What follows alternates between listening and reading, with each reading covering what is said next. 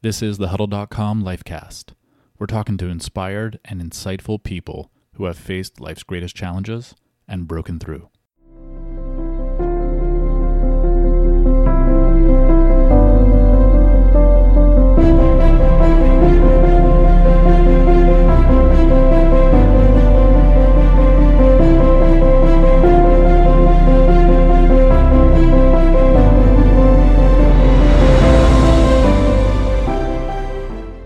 Welcome, everyone, to the Huddle.com Lifecast. I'm your host, Mark Stolo. I'm joined today by Derek DeBraga. Derek is an addictions and mental health counselor, and he's also among our network of Huddle pros. Derek, welcome to the Huddle Lifecast. Thanks for having me. Happy to be here. You're in a space where ultimately you're confronting, and um, or people that you're servicing are confronting a kind of uh, a spectrum of pain and painful related experiences. But we talk about addiction and we talk about trauma. We're talking a lot about people who are at some level trying to work through like very intense emotional experiences that can be painful that are as a byproduct of pain that they've experienced in the past. Um, but pain is also commonly known to everyone. It's just part of the human condition is to feel an experience of pain, to abide in a place of pain. Um, and I want to talk today with you about what it's been like for you in your practice, helping people work through painful experiences, uh, how often pain can be derailing for people in their lives when it's something that's not addressed or something that's not looked at. Maybe it would be helpful to get started to talk or, or for you to kind of define what you understand as like what is pain when you think of pain in the context of the work you do what is it mm-hmm. so in the context of my work and, and from my experience uh, i think i would say pain is pain is an experience it's a thought it's an emotion that i would say is felt in the body um, and that ex- ex- is experienced in the body and maybe understood in the mind. So there's kind of an association there between uh, mind and body. Um, and it's an unpleasant one. It's an unpleasant experience or thought or emotion. It's an uncomfortable one. Um, and I think that uh, identifying it as something that is physical in the body is really important because it, it allows, uh, I think that's how we can get to a point of addressing it uh, in a more effective way. It could, it could often be intellectualized. It can often be something that we overthink or, or, or simply just try to think uh, think about it consciously. But when we really transfer it to or, or, begin to think about it as a somatic experience as well and a reaction to different things in our life, I think that that's when we can really start to work with it differently. Yeah, it's interesting because I think I would guess that most people kind of categorize pain in two ways. There's the pain that's impacted my body, like I stubbed my toe, that's painful. Um, or there's thoughts I'm having that are eliciting feelings that are painful, right? So, or feelings that are unpleasant. But you're saying that from your perspective, pain always has some anchor in the body?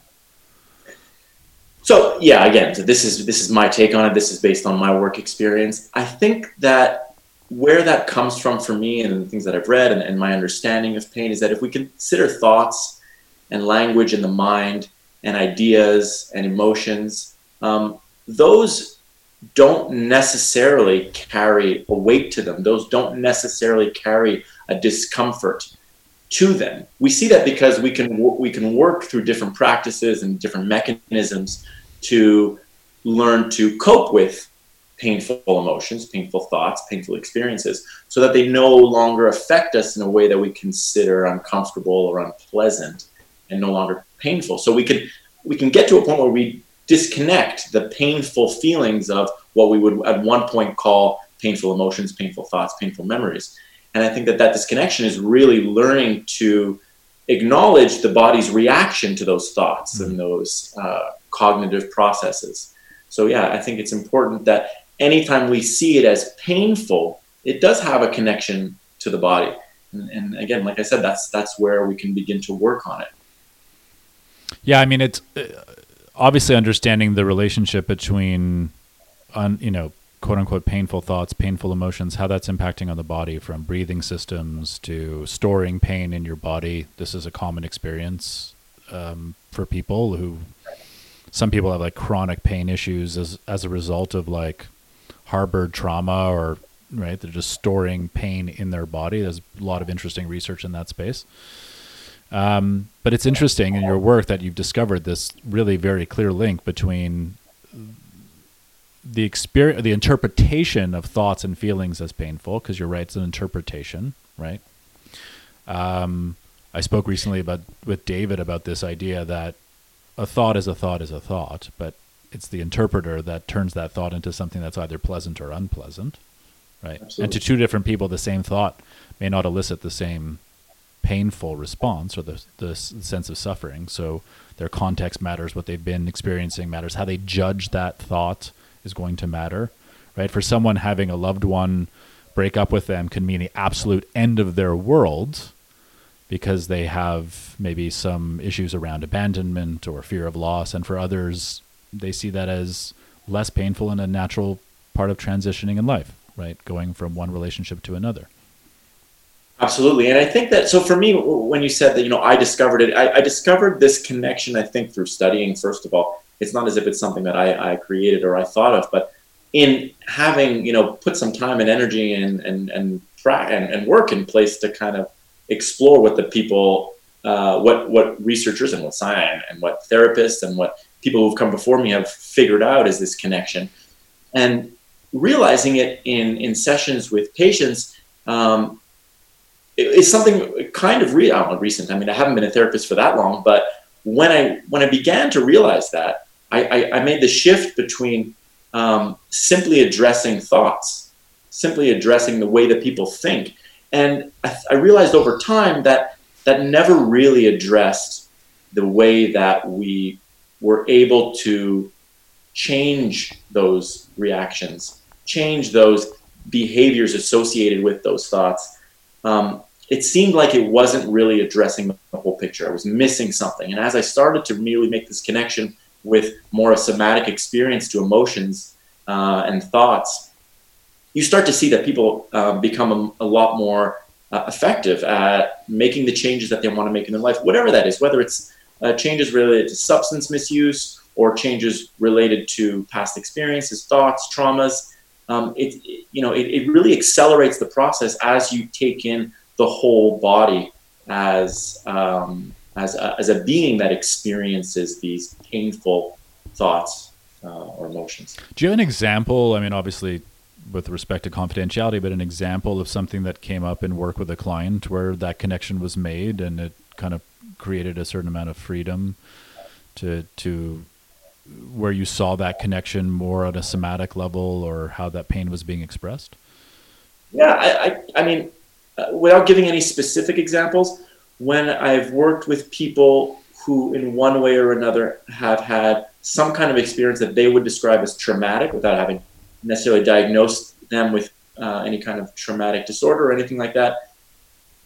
Many of the patients that I've worked with who have lived through something really difficult, either the loss uh, or a breakup of a relationship or something like that, that can be considered traumatic to them, I realize that identifying where they feel that pain because they might say i feel really sad. I feel really hurt.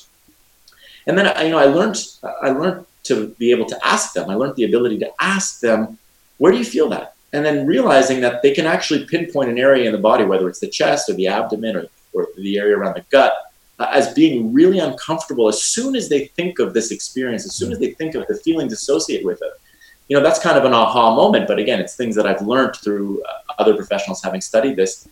And the most amazing thing is once they start tuning into that once they start really experiencing the the physical sensations of their association that they've made to these thoughts and to these emotions it becomes a lot uh, it becomes possible to slowly dissolve or to process what's being felt rather than just processing words, rather than just processing language. If they can process the association that their body makes to that language, to those words, um, you really kind of disconnect that, that electrical charge that is the stress response in a lot of ways in the body to these thoughts and feelings. And then over time, you get to a point where you can talk about something, and yes, you acknowledge that it maybe it feels uh, maybe it hurts or maybe it makes you feel sadness, but it doesn't have the same response. So I think when we talk about pain, there's there's varying degrees of it, and we talk about treating pain, emotional pain specifically.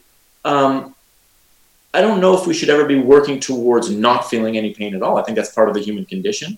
It's part of our experience. Um, the degree to that pain is really important. How much it affects you, how much it interferes with your ability to work, your ability to maintain healthy relationships. All of that is really important. So if you can make it more tolerable, then someone could acknowledge that yes, I feel pain and I'm okay. Yes, I feel pain and I can still function. I can still love myself. I can still do what's important for me and feel that I'm growing and progressing in my life. Yeah, I think that's such a transformative revelation for people to. I just wrote a piece about this, about the difference between how we relate to what we would describe as unpleasant experiences or emotions versus the experiences themselves.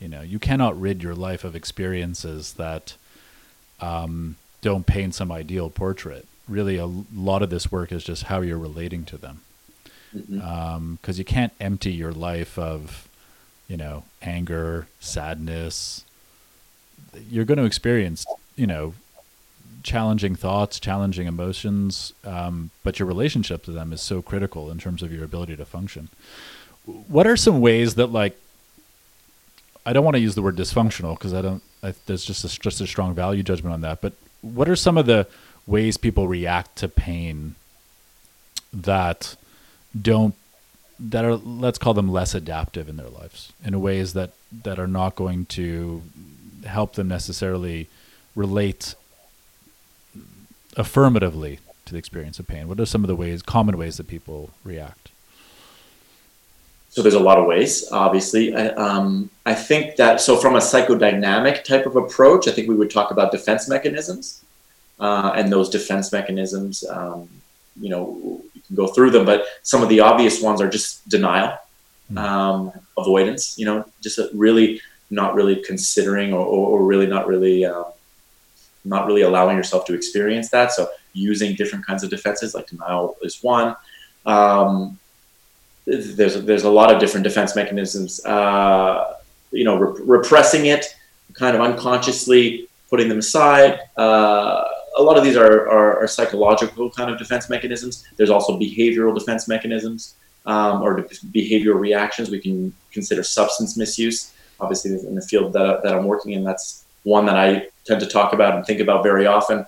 Um, using a substance, using either a substance or a behavior that provides you with some temporary relief, provides you with some temporary reward to be able to continue to function you know, we often see people, we often consider, or some people consider um, drug users, people who gamble, um, people who engage in other kinds of addictive behaviors, and see them under a very negative uh, lens. When really, I think it's important to consider that there's uh, their behavior has a function, and and very often that be, that the function of that behavior is to treat and cope with pretty severe pain um, and not always that severe, but you know, again, on, on, a, on a spectrum, depending on how severe it is, it works very well. Some of these substances do a very good job of allowing us to completely escape, um, and, and in a physical way too, escape the physical reactions. We don't always forget the pain consciously, but our body is able to feel some type of tempor- temporary relief.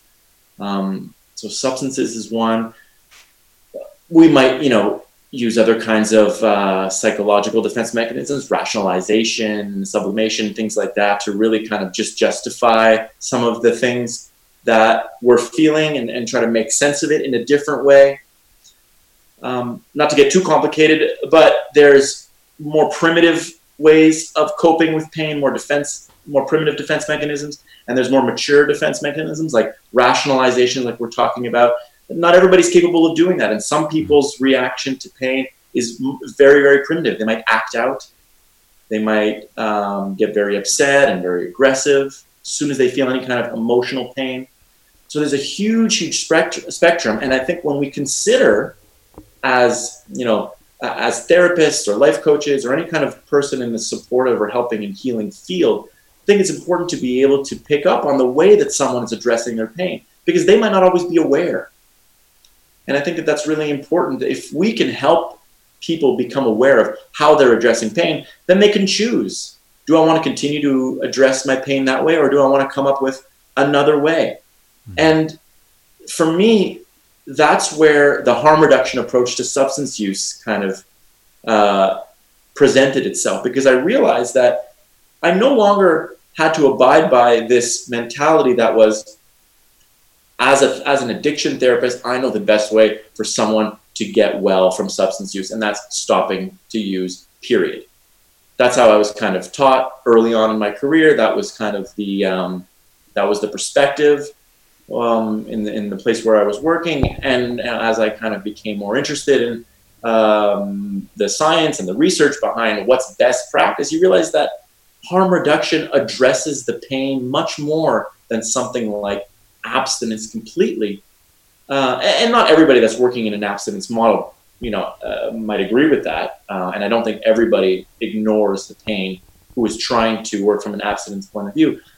But this idea of harm reduction is really much more compassionate in my perspective and allows the acknowledgement of pain to take center stage and then giving the person the ability to choose in a supportive way how they're going to address that and not judging the way that they're going to address that. Mm-hmm. And that's really important, I think.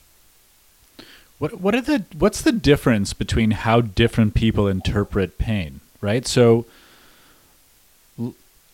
I've heard you say and we kind of agree that pain is some even using the word pain, I mean it's a challenge with the second you say it, there's a value judgment on it, right? Because yeah. you don't say pain to anyone and they're like, "Wow, pain! Can I? Where can I get more of that?" There's an there's an inherent value judgment attached to it. It's something that we deem to be unpleasant or something we do not want. No one wants pain in their lives, um, which is where we talk about it just as an experience. What's the difference between how one person interprets that experience versus how another person interprets that experience? Like, what are the factors that influence whether Mark Stolo finds that extremely painful and Derek finds that just one more experience among his other, you know, stream of experiences. Yeah, you got some you got some good questions, some difficult questions to answer. Uh, I'll do my best in answering that. I would say that it has to it goes back to how we learn to make the associations or how we learn to um, uh, how we learn to cope, our ability to self-soothe, all from a very young age. Uh, we learn these things as children. We, we learn these things through our experiences, through our primary caregivers.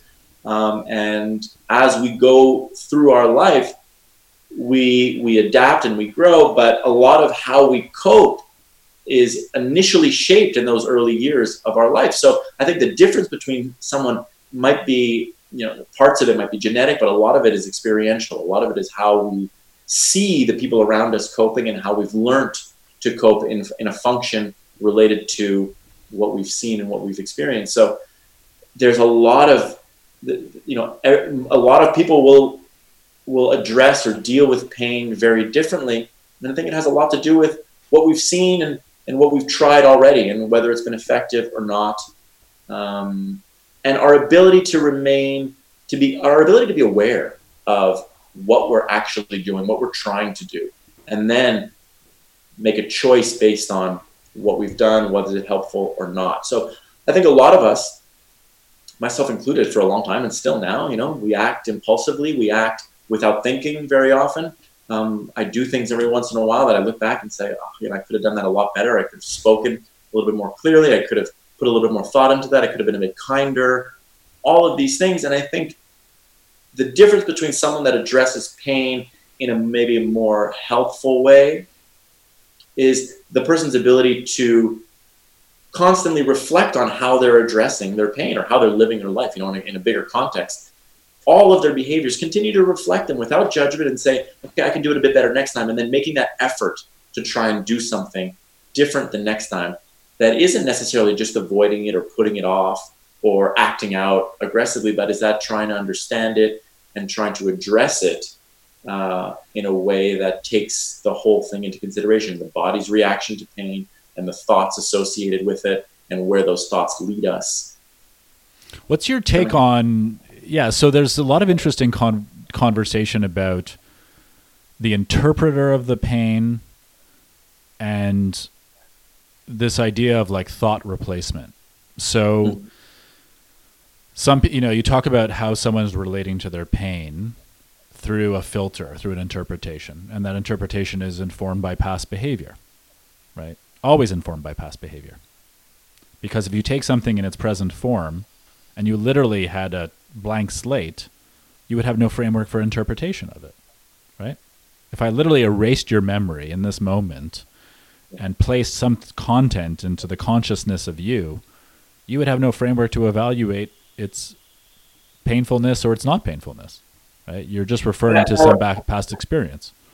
Absolutely. And I would also argue that maybe it'd be interesting to investigate, maybe this has already been done, but if you erase someone's memory, what's felt in the body might not be erased necessarily. So mm-hmm. it might be confusing on why we're feeling a certain way, not having the memories associated with it. And some people don't necessarily make those associations between what they're feeling in the body and what their mind is, how their mind is interpreting it. So I think that that's also interesting. Yeah, it'd be interesting to see the difference in terms of how your body adjusts to the pain versus, you're right, running that through a thought mainframe.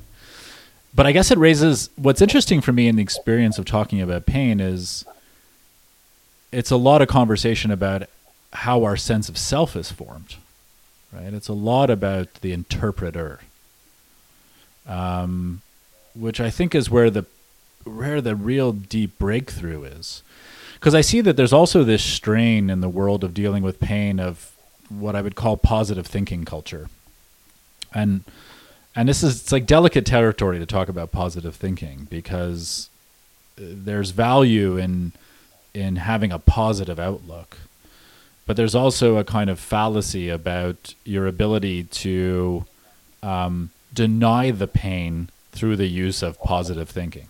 Like if I just give you a positive affirmation, like hang in there, kid, that's enough to help you deal with the pain, right? I just have to like replace your not happy thought with a happy thought and you'll feel well adjusted in your life.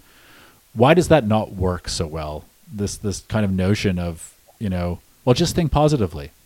And you know, like it's I guess it's similar in the in the addiction world, similar to saying, well, just stop drinking, just stop, just stop gambling. You know, why is there's a few, yeah, there's a, I think there's a few reasons why that doesn't work or why it's not sustainable because it, it probably does work quite well. You know, if you can convince yourself uh, to think differently, you can convince yourself of a different narrative. Um, very likely that'll change the way that you feel in the moment. And over time, you know, they, they understand that that can actually change the way that your brain makes associations to different experiences and different thoughts. And in time, you could retrain yourself. You can actually retrain your brain to think differently and to have different experiences just based on the thoughts that you're changing. And why it's not sustainable or why that isn't the be all end all of, of psychotherapy is just, you know, just think positively and that's it is because there's very often these underlying issues or these underlying responses that need to be addressed.